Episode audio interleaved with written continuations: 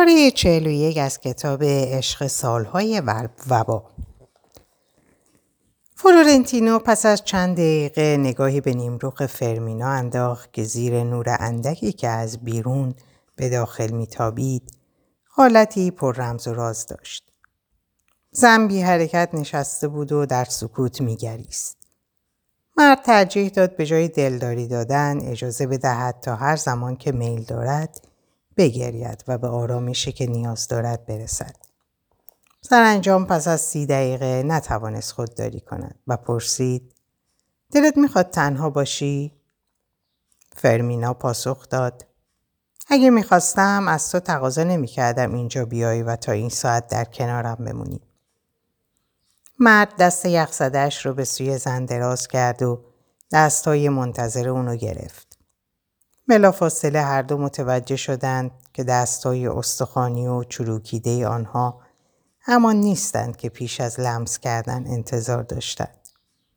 ما این حال چند لحظه بعد این احساس از بین رفت و برایشان عادی شد.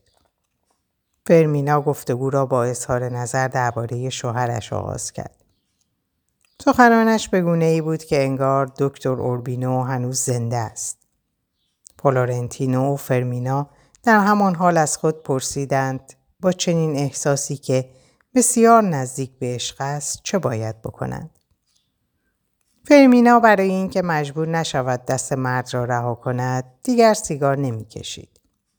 همچنان سرگردان بود و نمی توانست خود را قانع کند که شوهری بهتر از دکتر اوربینو در دنیا وجود داشته باشد.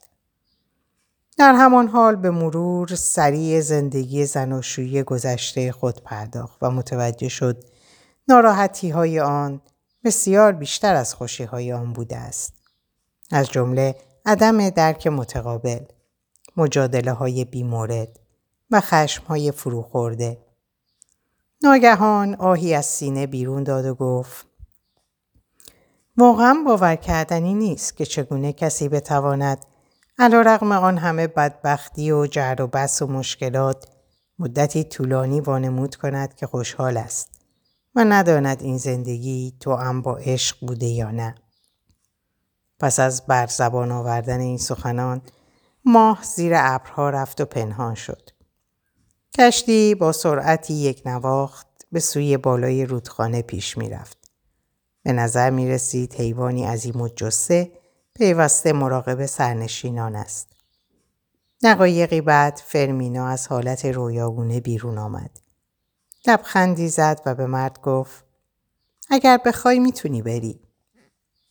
فلورنتینو فشار ملایمی به دستای زن داد و به جلو خم شد تا گونهش را ببوسد. ولی فرمینا مانع این کار شد و با لحنی قاطع و در عین حال ملایم به مرد توضیح داد حالا نه چون مثل پیرزنی بدبو هستم. زن صدای گام های مرد را روی پله ها شنید و متوجه شد که تا صبح روز بعد او را نخواهد دید.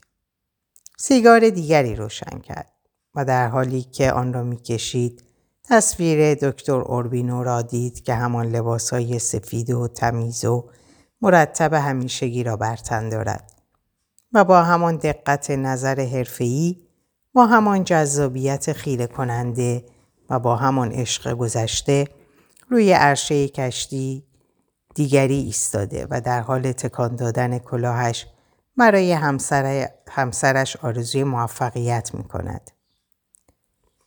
دکتر خونال اوربینو زمانی به فرمینا گفته بود ما مردان قربانی های مظلوم پیشتاوری ها به حساب میاییم. در صورتی که اگر زنی تصمیم بگیرد با مردی هم بستر شود از هر دیواری بالا می رود. از هر مانعی می پرد. همه برج و باروها را با خاک یکسان می کند. همه جنبه های اخلاقی را نادیده می انگارد. حتی خدا را هم فراموش می کند و از خشم او نمی ترسد. فرمینا تا دمیدن سپیده بدون حرکت روی همان صندلی نشست و به فلورنتینو اندیشید. او را آنگونه در نظر نگرفت که در دوران جوانی بود و در پارک کوچک می نشست و نگهبانی می‌داد. بلکه آنگونه به تصویر کشید که واقعا بود. مردی سال خورده و ناتوان ولی واقعی. مردی که هرگز نمی توانست از سوی فرمینا به درستی درک شود. در همان حال که کشتی پیش می رفت، زن آرزو می کرد فلورنتینو روز بعد را آگاهانه آغاز کند. فلورنتینو می‌دانست چگونه باید روز را آغاز کند. فرمینا در هنگام خوابیدن به مستخدم دستور داد تا زمانی که خودش از خواب برنخیزد او را بیدار نکنند. پس از بیدار شدن یک دسته گل روز سفید را درون تنگ بلورین روی میز پای کوتاه در کنار بسترش دید که هنوز روی گلبرگهایش شبنم وجود داشت و نامه چند صفحه‌ای هم روی همان میز به چشم می‌خورد که فلورنتینا نوشته بود. متنی ساده که در آن از حالت روحی مرد و افکاری که او را از شب پیش به خود مشغول می کرد حکایت شده بود. این نامه هم مانند نامه های پیشین مرد شیوا آموزنده و منطبق بر واقعیات زندگی بود. فرمینا آن را خواند ولی از وسوسه های قلبش احساس شرمندگی می کرد. در پایان از زن تقاضا شده بود بلافاصله بعد از بیدار شدن با مستخدم تماس بگیرد. زیرا ناخدا در اتاق فرمان عرش بالا آمده تا به آنها نحوه هدایت و عملکرد دستگاه های کشتی را آموزش دهد. فرمینا در ساعت یازده صبح آماده شد. پیش از آن حمام کرده و رایحه گل گرفته بود. لباس خاکستری ساده ای بر تن داشت و نشانی از ناراحتی روحی شب پیش در او به چشم نمی‌خورد. نخست به مستخدم سفارش صبحانه مختصر داد ولی برای کسی پیامی نفرستاد. بلکه خودش به اتاق فرمان و نزد ناخدا رفت. فلورنتینو در آنجا حضور داشت و با ناخدا گفتگو می‌کرد. هوا صاف بود و خورشید میدرخشید. فلورنتینو به نظر زن با شب گذشته تفاوت زیادی داشت. نه از آن جهت که فرمینا او را به گونه دیگر مینگریست بلکه موقعا متفاوت شده بود. این بار به جای آن لباسهای مسخره مدل قدیمی که از دوران جوانی همیشه می پوشید، یک پیراهن سفید یقه باز آستین کوتاه، یک شلوار راحت و یک جفت کفش سفید پوشیده بود. حروف نخست نام و نام خانوادگی او را روی جیب سینهاش دوخته بودند. کلاه سفید رنگ اسکاتلندی زیبایی بر سر داشت و روی عینک طبی او یک جفت شیشه تیره نیز دیده می‌شد تا مانع از تابش تند نور خورشید شود. کاملا معلوم بود که لباسهایش را برای نخستین بار مورد استفاده قرار داده و پیش از سفر سفارش شده است. البته غیر از کمربند چرمی قهوه‌ای رنگ کهنهش که همچون مگس مگس روی سوپ توجه ناظران را جلب می‌کرد. فرمینا فهمید که فلورنتینو آن لباسها را تنها به خاطر او پوشیده. و همین در این ناگهان چهرهش سرخ شد و انگامی که به او سلام کرد از شدت شرم سن را پایین نگه داشت. مرد هم به همان اندازه خود را باخته بود. چنان حالتی داشتند که انگار عاشق و معشوقی تازه به هم رسیده باشند. ناخدا با مشاهده این رفتار دلش سوخت و برای خارج کردن آنها از آن وضعیت نامناسب مجبور شد دو ساعت در مورد طرز کار همه دستگاه های کشتی توضیح بدهد.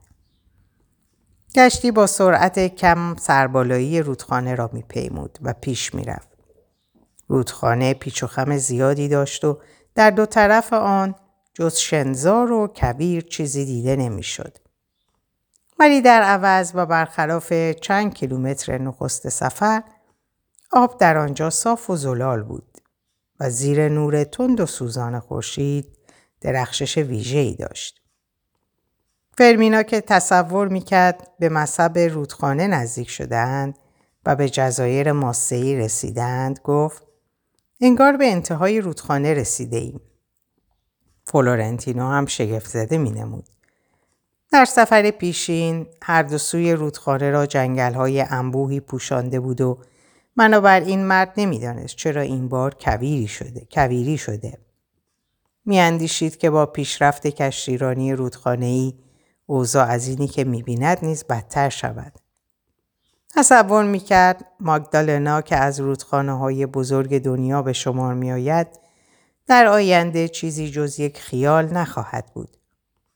ناخدا ساماریتانو با آنان توضیح داد که عدم مراقبت از جنگل ها و قطع بیرویه درختان در طول نیم قرن موجب از بین رفتن فضای پرگل منطقه شده.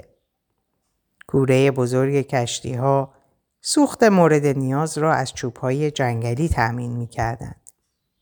البته فلورنتینو در نخستین سفر در رودخانه متوجه این امر شده و بسیار افسوس خورده بود. ناخدا همچنین توضیح داد که فرمینا نمی‌تواند منظره مورد علاقه خود را که تمساهای دراز کشیده در سواحل رودخانه بود ببینند. زیرا شکارچیان نیو اورلینز همه آنها را به خاطر استفاده از پوست گرانبهایشان با گلوله به قتل رساندند و توتی ها، میمون ها و گاوهای دریاری را نیز به عنوان تفریح هدف تیراندازی قرار داده و از بین برده بودند. ناخدا ساماریتانو در مورد گاوهای دریایی نظریه جالب داشت و می‌گفت که آن حیوانات شبیه زنانی محکوم به افراد در عشق ورزی بودند. او از افسانه ای سخن می گفت با این مضمون که گاوهای دریایی تنها تیره حیواناتی به شمار می آمدند که جفت نداشتند و همه آنها ماده بودند. ناخدا هرگز اجازه نمی‌داد کسی از عرشه کشتی هایی که خود مسئولیت هدایتشان را بر عهده می گرفت به سوی حیوانات تیراندازی کند. البته شکار حیوانات دریایی یا رودخانه‌ای یا استفاده از تفنگ منع قانونی داشت. ولی این امر در میان طبقه اشراف نوعی سرگرمی به حساب می آمد. بر طبق اظهارات او روزی یک شکارچی به سوی یک گاو دریایی تیراندازی کرد و سر حیوان از بدنش جدا شد. بچه گاو با مشاهده جسد بیجان مادر شروع به فریاد زدن کرد. ناخدا بلا فاصله دستور داد کشتی را متوقف کنند. سپس بچه گاو را به عرشه آورد و تا شخصا مراقبت, مراقبت از حیوان را بر عهده بگیرد و شکارچی متخلف را هم در وسط رودخانه و در کنار جسد گاو دریایی در آن منطقه متروک پیاده کرد و رفت. مرد شکارچی از مقامات صاحب نفوذ شهر عذاب درآمده پس از بازگشت به محل اقامت خود از ناخدا شکایت کرده و موجب شده بود او را شش ماه در زندان حبس کنند. چیزی نمانده بود مجوز کشتیرانی او را هم بگیرند ولی این کار را نکرد. نکردند. رقم این مجازات تصمیم گرفت باز هم در برخورد با خاطیان همان کار را تکرار کند. بچه گاو پس از رشد کامل به باغ وحش سان نیکولاس دالاس بارناکاس سپرده شد که مدت زیادی زنده ماند و تنها نمونه نسل منقرض شده آن حیوان در منطقه به حساب می آمد. ناخدا افزود هرگاه از این مسیر حرکت می کنم از خدا می خواهم آن آمریکایی شکارچی باز هم سوار بر کشتی من شود تا او را دوباره در مکانی متروک پیاده کنم. فرمینا که ناخدا را فردی خوشایند نمی‌دانست از اینکه با آن هیکل قولاسا چنین قلب حساسی دارد دچار شگفتی شد و چنان تحت تاثیر احساسات قرار گرفت که از همان لحظه جایگاهی ویژه برایش در قلبش اختصاص داد. در این مورد اشتباه نمی‌کرد. هرچند تازه مسافرت آنان آغاز شده بود ولی خیلی زود متوجه شد در اتخاذ این تصمیم حق با او بوده است. فرمینا و فلورنتینو تا فرارسیدن زمان صرف نهار نزد ناخدا ساماریتانو ماندند. پس از عبور کشتی از شهر کالامار همه بر سر میز غذا ظاهر شدند. چند سال پیش کالامار شهری حاصلخیز و محل برگزاری جشنواره‌ای چند روزه به حساب می آمد. ولی از آن همه آبادی جز بندری متروک چیزی باقی نمانده بود. تنها موجود زندهی که در اسکله ویران شهر به چشم می‌خورد زنی با لباسهای سفید بود که دستمالش را برای مسافران کشتی تکام می‌داد. فرمینا نفهمید چرا ناخدا برای نجات دادن زن بیچاره که تا آن حد مستاصل به نظر می رسید توقف نکرد. ولی ساماریتانو توضیح داد که زن ایستاده در اسکله واقعی نیست. بلکه روح سرگردان زنی غرق شده در همان حوالی است که میکوشد ناخدایان و سرنشینان کشتی های عبوری را اقوا کند و به آن سو بکشاند تا در گرداب های خطرناک گرفتار شوند. کشتی وفاداری جدید چنان از نزدیک آن زن عبور کرد که فرمینا چهره او را با همه جزئیات زیر نور خورشید دید. در صحت سخنان ناخدا تردیدی نداشت ولی لحظه به نظرش رسید که قیافه زن به نظرش آشنا می آید. انگار او را در دوران جوانی می شناخت. روزی گرم و طولانی بود. فرمینا پس از صرف نهار به کابین بازگشت تا اندکی بخوابد. ولی به دلیل وجود دردی غیر منتظره در گوشهایش نتوانست این کار را بکند. صدای سوت ممتد کشتی که به خاطر عبور از کنار یکی دیگر از کشتی های شرکت به نام بارانکا برخواست گوشدرد او را شدیدتر کرد. فلورنتینو برخلاف فرمینا همانطور که در سالن اسیر نشسته بود خوابش برد.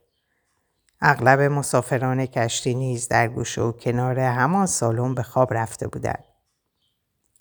مرد در رویای نیمروزی رازالیا را دید که همچنان سبدش را در دست دارد. ولی به جای فرزندش خود فلورنتینو در داخل آن است. پس از برخواستن از خواب و حتی هنگامی که با نو خدا و دو نفر دیگر از مسافران دومینو بازی می‌کردند همچنان از رویایی که دیده بود شاد و خوشحال به نظر می رسید. با نزدیک شدن زمان غروب خورشید هوا اندکی خشک شد. عرشه کشتی حالتی زنده تر از صبح آن روز داشت. انگار مسافران از حالت بیهوشی و خلصه بیرون آمده بودند. تقریبا همه سرنشینان پس از خواب نیمروزی دوش گرفتند. لباسهایشان را عوض کردند و در سالن غذاخوری گرد آمدند تا شام بخورند. یکی از ملوانان با به صدا درآوردن زنگ کوچکی با آنها اطلاع داده بود که آن شب شام در ساعت پنج آماده خواهد شد. همزمان با پذیرایی از مسافران بر سر میز شام گروه نوازندگان نیز در جایگاه ویژه قرار گرفت و نخست نواختن آهنگ های آرام را شروع کرد و پس از صرف شام رقص و پایکوبی آغاز شد و تا نیمه شب ادامه یافت. درد گوش فرمینا به اندازه بود که حتی شام نیز نخورد. روی سکوی کابین نشست و شاهد حمل بسته های بزرگ هیزم از ساحل به کشتی برای استفاده در کوره دیک های بخار شد. پیرمردی آن بسته ها را تحویل ملوانان می‌داد. در آن ساحل متروک نیز تا جایی که گستره دید اجازه می‌داد چیزی جز همان بسترهای هیزم و کویر خشک به چشم نمی‌خورد. انگار تنها همان پیرمرد در آن منطقه سکونت داشت. توقف در آن ساحل از نظر فرمینا طولانی و خسته کننده بود. زیرا او در مسافرتهایش با کشتی های اقیانوس پیما به اروپا هرگز تجربه توقف های طولانی نداشت. گرمای هوا به اندازه بود که از روی سکوی داخل کابین هم آن را احساس می‌کرد. ولی پس از اینکه لنگر برداشته شد و کشتی به حرکت درآمد نسیم خونکی از طرف اطراف به سمت کشتی وزید و آهنگ های گروه موسیقی نیز دلپذیر شد. در یکی از شهرهای ساحلی به نام بندر جدید نور چراغی از تنها خانه که نزدیک به آن ساخته شده بود به بیرون میتابید که معلوم شد دفتر کشتی را نیست. از آنجا علامتی به منظور انتظار مسافری برای ورود به کشتی داده نشد و در نتیجه بدون به صدا درآوردن سوت به مسیرش ادامه داد. فرمینا در تمام این مدت در کابین به حالت انتظار نشسته بود. امید زیادی داشت که فلورنتینو هر لحظه در بزند و وارد شود. ولی در ساعت هشت شب پس از اینکه مرد نیامد طاقت از دست داد و نتوانست دوری او را تحمل کند. از کابین بیرون رفت و در عرشه به گونه ای ایستاد که اگر فلورنتینا را دید موضوع را تصادفی جلوه دهد. انتظارش زیاد طول نکشید زیرا فلورنتینو به تنهایی و در سکوت روی نیمکتی در عرشه درست مانند همان روزهایی که در پارک لس آنجلیوس می نشست نشسته بود و می اندیشید که چگونه و به چه بهانه ای نزد فرمینا برود. هر دو وانمود کردند که از دیدن یکدیگر شگفت زده شدند. سپس فلورنتینو از جای برخاست و همراه با فرمینا شروع به قدم زدن روی عرشه کردند. دانش آموزان زیادی که برای گذراندن دوران تعطیلی مدارس در کشتی حضور داشتند میکوشیدند از آخرین روزهای تابستان لذت ببرند و در نتیجه خود را خسته می‌کردند. فلورنتینو و فرمینا در مقابل پیشخان میخانه کشتی نشستند و نوشیدنی سفارش دادند. احساس می‌کردند همچون دانش آموزان روی عرشه شاد و جوان هستند. ناگهان فرمینا با لحنی که ناراحتی از آن آشکار بود گفت چرا باید اینطور بشود؟ فلورنتینو شگفت زده شد و پرسید چه چیزی تو را ناراحت کرده؟ فرمینا پاسخ داد آن زن و مرد بیچارهی که در قایق تفریحی به دست قایقران به قتل رسیدند و جان باختند. هر دو پس از گفتگو در مورد موضوعات گوناگون و پایان یافتن کار گروه نوازندگان تصمیم گرفتن به کابینشان بروند و بخوابند. ماه دیگر در آسمان نبود. هوا ابری بود و گاهی در فاصله دور نور کور کننده و ناپایدار آسمان درخش ها دیده می‌شد. ولی صدای تندور به گوش نمی رسید. فرمینا دعوت کرد باز هم به کابین خودش برود و مناظر را تماشا کند. فلورنتینو آن شب در پیچیدن سیگار به فرمینا کمک کرد. ولی زن دو یا سه نخ بیشتر نکشید. درد گوشهایش مدتی فروکش کرد ولی صدای سوت کشتی هایی که از راه می رسیدند یا بوغ آزاردهنده دفتر مسئول عمقیابی در بعضی از دهکده های ساحلی در طول مسیر موجب شد دوباره شدت پیدا کند. فلورنتینو برایش تعریف کرد که با چه اشتیاق و امیدی در انجمنهای شعر در لحظه پرواز با بالون و در هنگام دوچرخ سواری شاهد حضور فرمینا بوده و چقدر انتظار میکشیده تا مراسمی در شهر برگزار شود و زن را در آنجا ببیند. فرمینا نیز اعتراف کرد که گاهی از دور مرد را می‌دیده ولی هرگز تصور نمی‌کرده به خاطر او به آنجا آمده باشد. فرمینا نمی‌دانست چرا فلورنتینو با آن همه ذوق و قریحه شاعری در مسابقات انجام شده در انجمنهای شعر شرکت نکرده. تردیدی نداشت که در صورت شرکت حتما برنده می‌شد. فلورنتینو نیز به دروغ گفت که چون اشعارش را تنها برای او میسروده در مسابقات شرکت نمی کرده است. این بار فرمینا در تاریکی به دنبال دست مرد گشت و از اینکه او را آماده گرفتن دستش ندید تعجب کرد. هر حال دست فلورنتینا را یافت و محکم گرفت. مرد دچار شگفتی شد و گفت چه موجودات عجیبی هستند این زنان. فرمینا پس از شنیدن این سخن همچون دختران جوان بلند خندید. ولی باز هم به یاد زن و مردی افتاد که در قایق کشته شده. کشته شده بودند.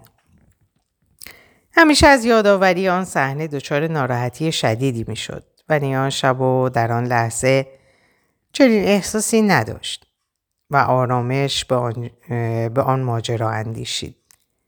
تصور می‌کرد قادر است تا صبح به همان حالت در آنجا بنشیند و دست فلورنتینو را در دست داشته باشد. البته نمی‌توانست درد گوشهایش را تحمل کند. پس از اینکه صدای موسیقی گروه نوازندگان قطع شد و مسافران عادی ننوهای توری خود را در گوشه ای از سالن بزرگ غذاخوری کشتی نصب کردند فرمینا احساس کرد درد گوشهایش بسیار بیشتر از اشتیاقش برای حضور در کنار فلورنتیناست. فلورنتینا که رویدادهای آن شب را پیش بینی کرده بود پیش از اینکه زن حرفی بزند از جا برخواست تا به کابین خود برود. در هنگام خروش خروج به جلو خم شد تا فرمینا را ببوسد ولی زن تنها گونه چپش را جلو آورد. مرد بوسه بران زد و سپس برای بوسیدن گوره دیگر او اصرار کرد. بیمینا چنان با اشوگری گونه راستش را جلو آورد که فلورنتینا را مبهوت کرد. انگار در همان دورانی به سر می بردند که به مدرسه می رفت. مرد باز هم اصرار کرد و این بار فرمینا لبانش را جلو برد. لرزشی از اشتیاق در سراسر بدنش فرا گرفت.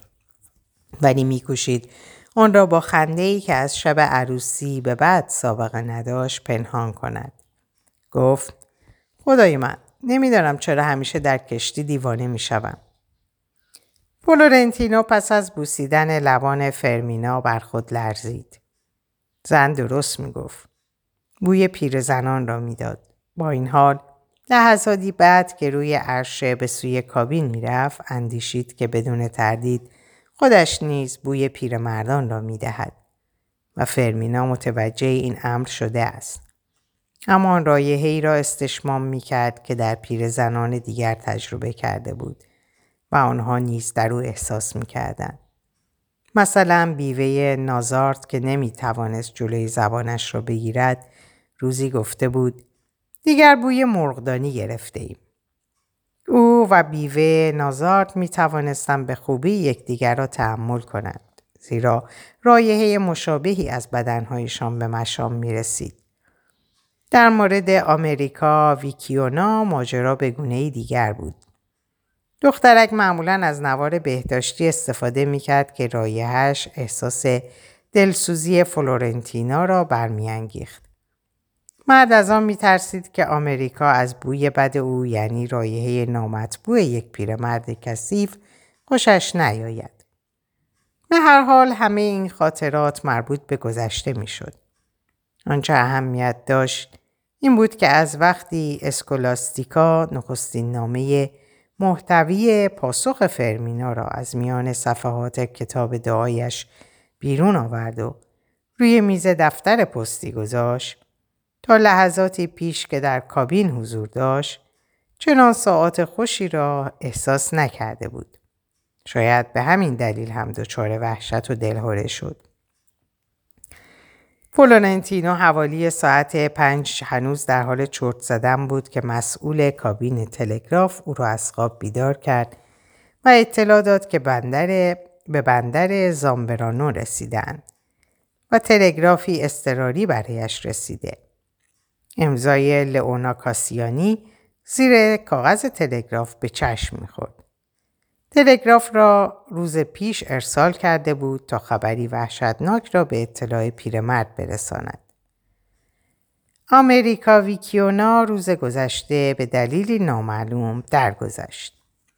در ساعت 11 صبح فلورنتینو در دفتر پستی کشتی حضور یافت و برای نخستین بار پس از ترک شغل سابق خود پشت دستگاه تلگراف نشست و مشغول ارسال و دریافت پیام شد.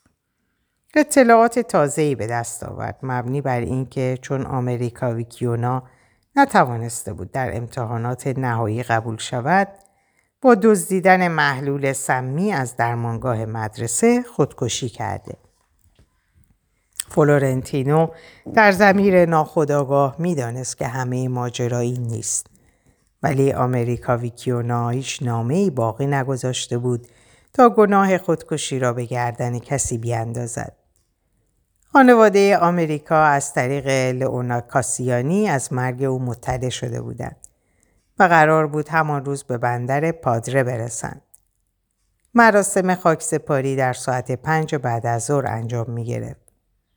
فلورنتینو نفس بلندی کشید و برای ادامه زندگی تصمیم گرفت اندوهی به خود راه ندهد و هرچه زودتر خاطره او را از ذهنش بزداید. البته گاهی بدون اینکه بخواهد یاد آمریکا در ذهنش زنده می‌شد. درست همانند زخمی کهنه که ضربه ناگهانی به آن وارد شود. در اینجا به پایان این پاره می‌رسم و براتون آرزوی سلامتی، ساعات و اوقات خوش و خبرهای خوش دارم. خدا نگهدارتون باشه.